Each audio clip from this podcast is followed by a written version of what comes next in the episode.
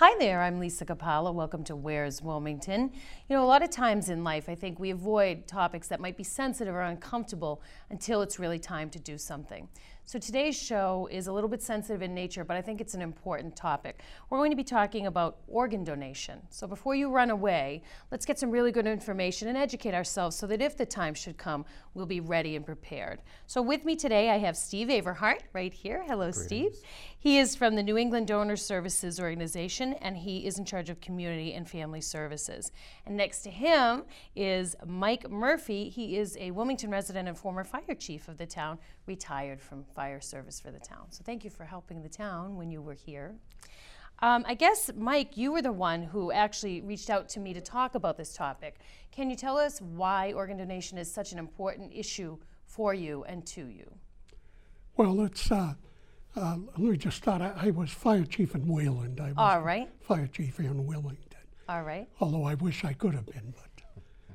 But, but uh, thanks, and uh, I think it's uh, important. I'm a volunteer for uh, New England uh, Donor Services, and the reason uh, I'm a volunteer there, uh, I, uh, basically, I'm both a donor and a recipient of uh, kidney.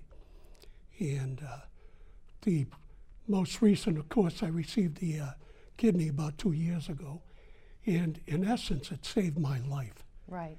And uh, this is part of my payback. I want to talk about the need for kidney donation and how important it is. Okay. Now, you have the honor, I guess we should say, of being both a recipient and a donor. Which came first? Did you donate first or were you a recipient first?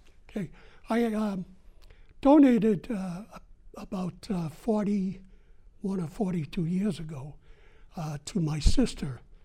Uh, my sister was one of the first nurse practitioners in uh, Massachusetts, and uh, somewhere in the course of her work, she unfortunately got a virus from somebody, and it got into her kidneys and caused the kidneys to fail. Right. And uh, uh, she's my sister, and And you were a match, luckily. fortunately, a match of four for four, what they call a four for four. Okay. Yep. And so we were one of the first sibling to sibling live donors in uh, New England. Uh, 40 years later, uh, somewhere between, uh, I, I spent 15 years as a firefighter and uh, 13 years as a fire chief, another 10 years working for the uh, Federal Emergency Management Agency. Somewhere along that uh, route, I came down with a virus that also got into my uh, kidney. And of course, I had a single kidney, but it would not have mattered whether I had one or two. The virus would have uh, caused both to deteriorate and finally caused me to have a uh, kidney transplant. So, um, So you were lucky enough to find a match for yourself at that point. Yes. Isn't that interesting? So 41 years ago, the process must have been very different than it is now. Hopefully, we've made some major advancements. Oh, yes, tremendously different. Uh, the uh, anti rejection drugs are completely different. They're a lot easier on the, the uh, person that has to take them. Uh, the process uh, of the uh, donation at that time was probably worse on a donor than it was on the recipient. Right. Nowadays, it's kind of the opposite way. Right, because I have heard, especially with kidneys, you have to kind of go in through the body in a convoluted way to get it out. And the recipient, they just kind of open it up and put it in there. Of course, I'm making that sound a lot smaller of a process than it is, but I'm glad we've made some good advancements in the Oh, years It's a since big you- difference.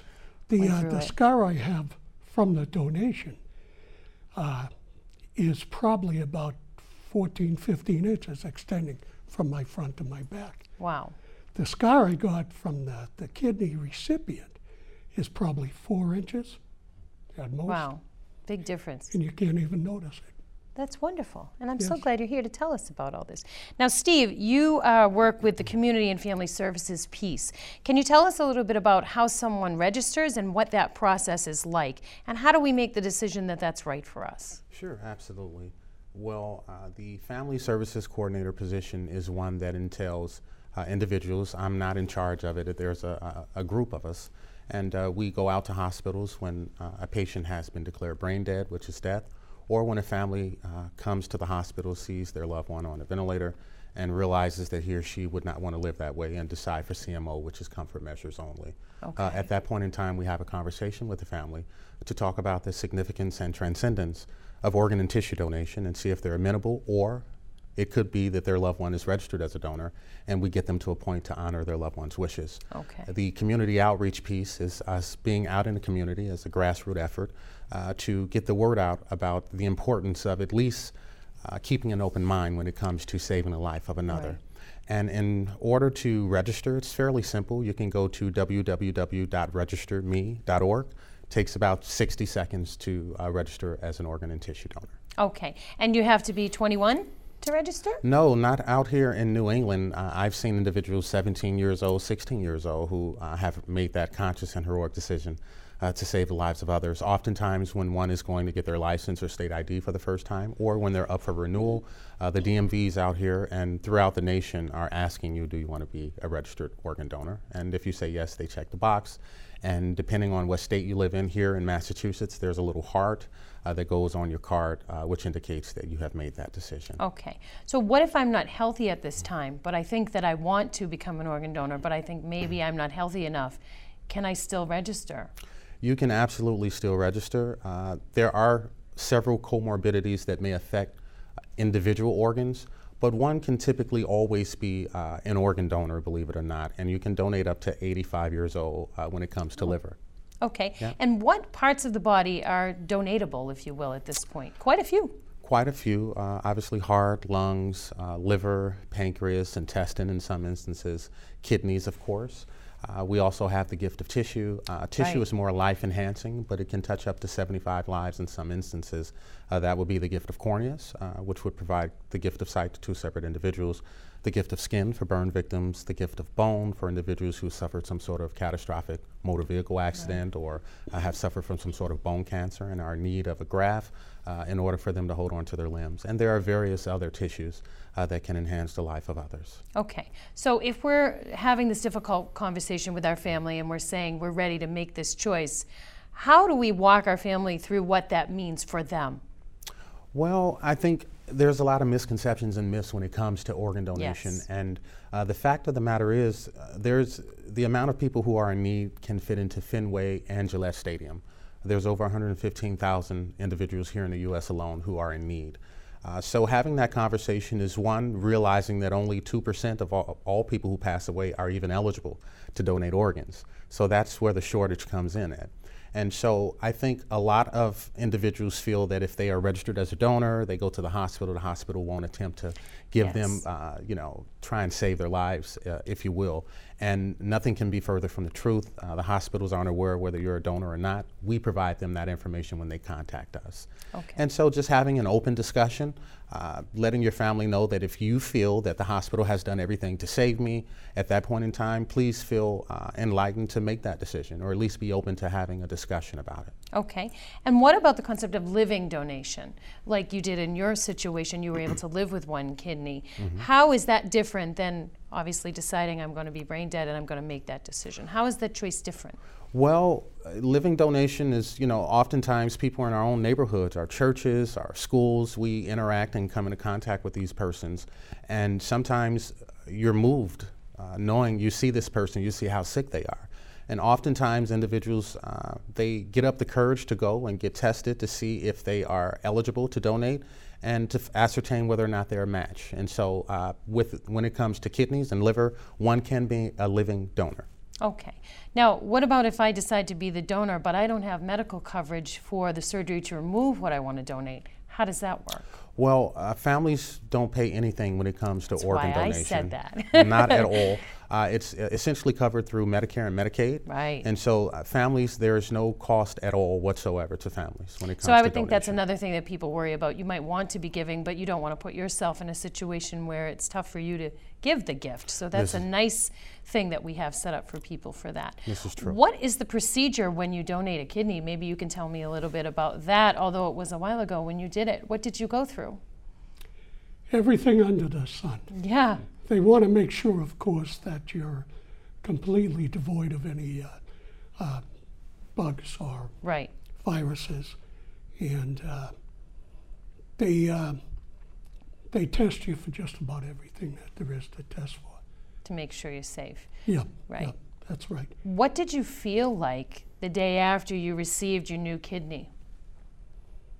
Um, Did well, you feel a difference? it it took a, a couple of days for the uh, new kidney to kick in, actually. So uh, it it was progressive. Uh, a lot of times, uh, when when a person receives a a new organ, uh, it'll take pretty quickly, and they can might be out of the hospital in five days or whatever, maybe a little more. In my case, there was a little bit of a complication because I had uh, accepted a, a deceased donor's uh, kidney, and it, it took a few more days for it to kick in. Okay. And uh, then, of course, uh, being in, in bed that long period, I had physical therapy and everything. Right.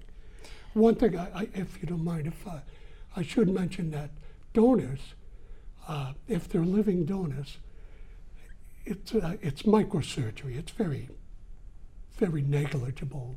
The a tiny scar at most that it would leave.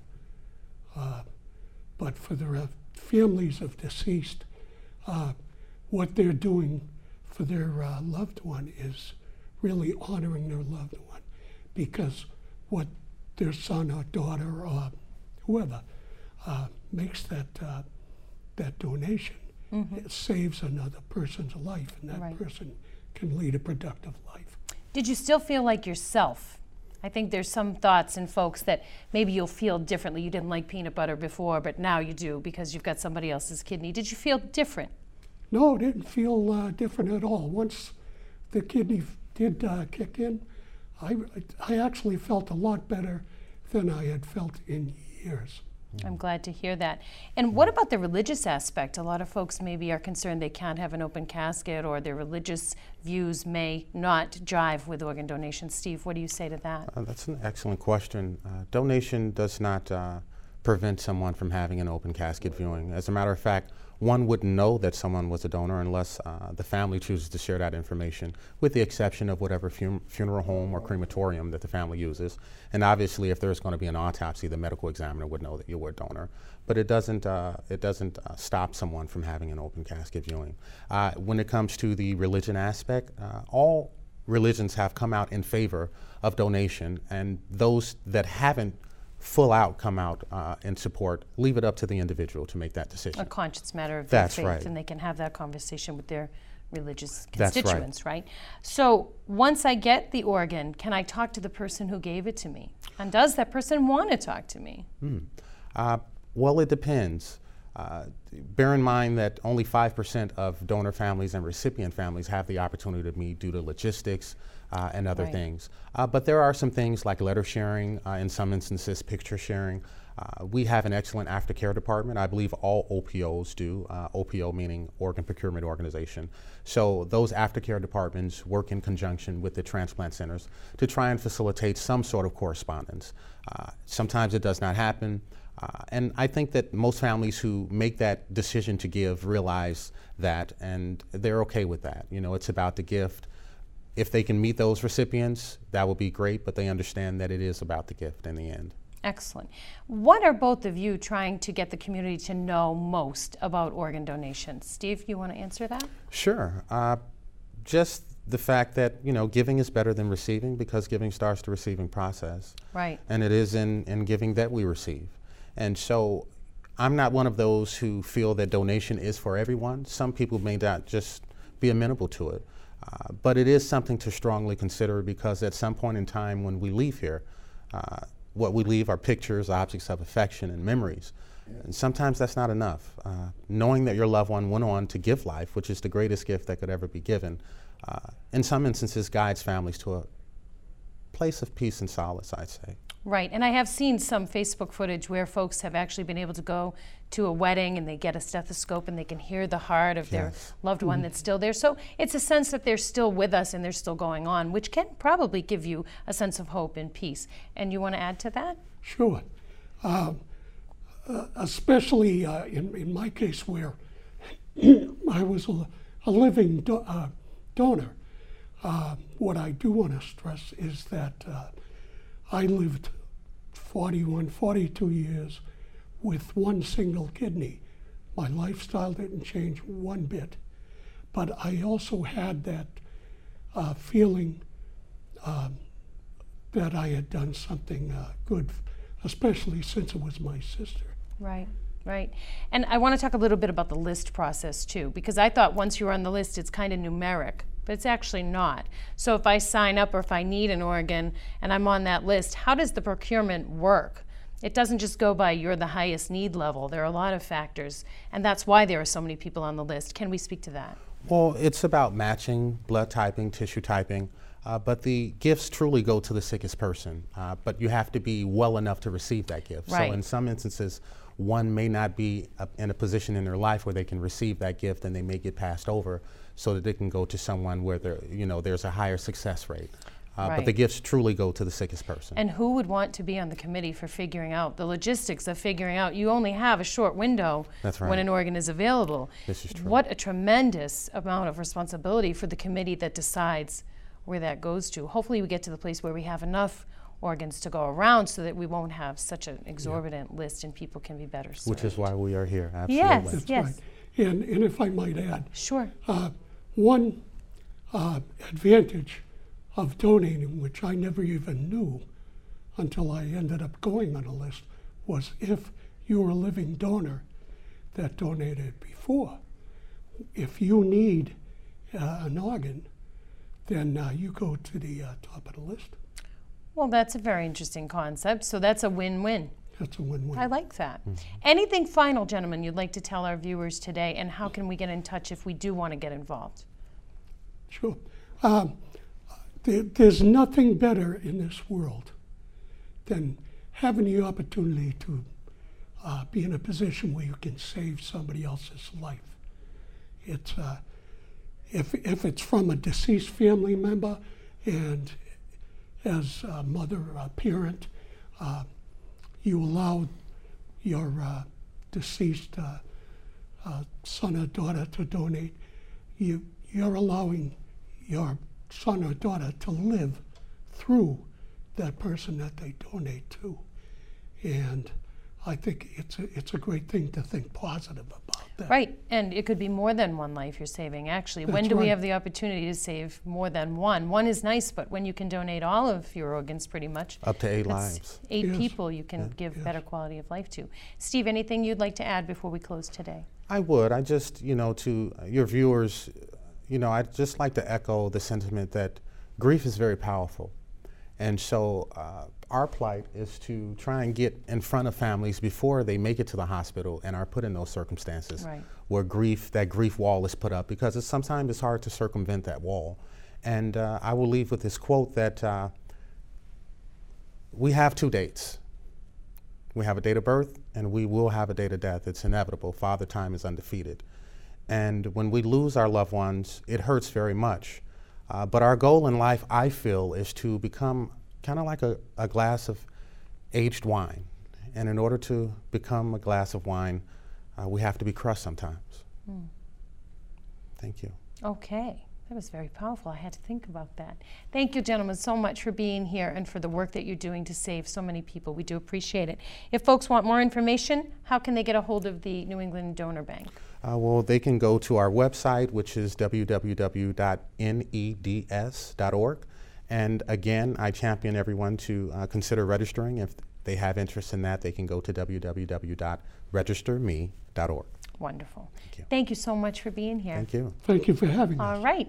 And thank you for watching. If you feel so inclined to get involved, take a look at that information, see if it's a right fit for you. I want to thank you for watching the program and remind you that the next time somebody asks you where's Wilmington, you tell them right here and right here on WCTV. We'll see you next time.